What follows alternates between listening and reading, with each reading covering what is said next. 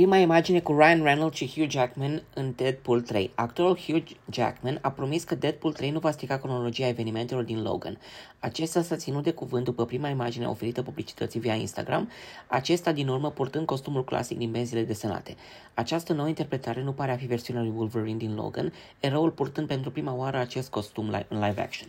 Deadpool 3 se află în producție cu Sean Levi, Free Guy, The Adam Project, la cârma regizorală. Nu multe se cunosc despre intriga producției, dar este evident că implică multiversul, antieroul Deadpool alăturându-se universului cinematografic Marvel, pentru prima oară după o duologie de filme de sine stătătoare. Distribuția suplimentară include pe actorii recurenți Morena Baccarin, Vanessa, Brianna Hildenbrand, Negasonic Teenage Warhead, cât și nou veniții Emma Corrin și Matthew McFadden.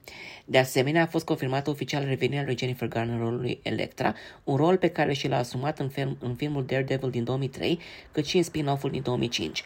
În decursul anului trecut, regizorul Sean Levi a dezvăluit că noul film va respecta atât nuanța, cât și tonalitatea adultă a primelor două filme, scenariștii filmului reconfirmând întreaga susținere din partea Disney.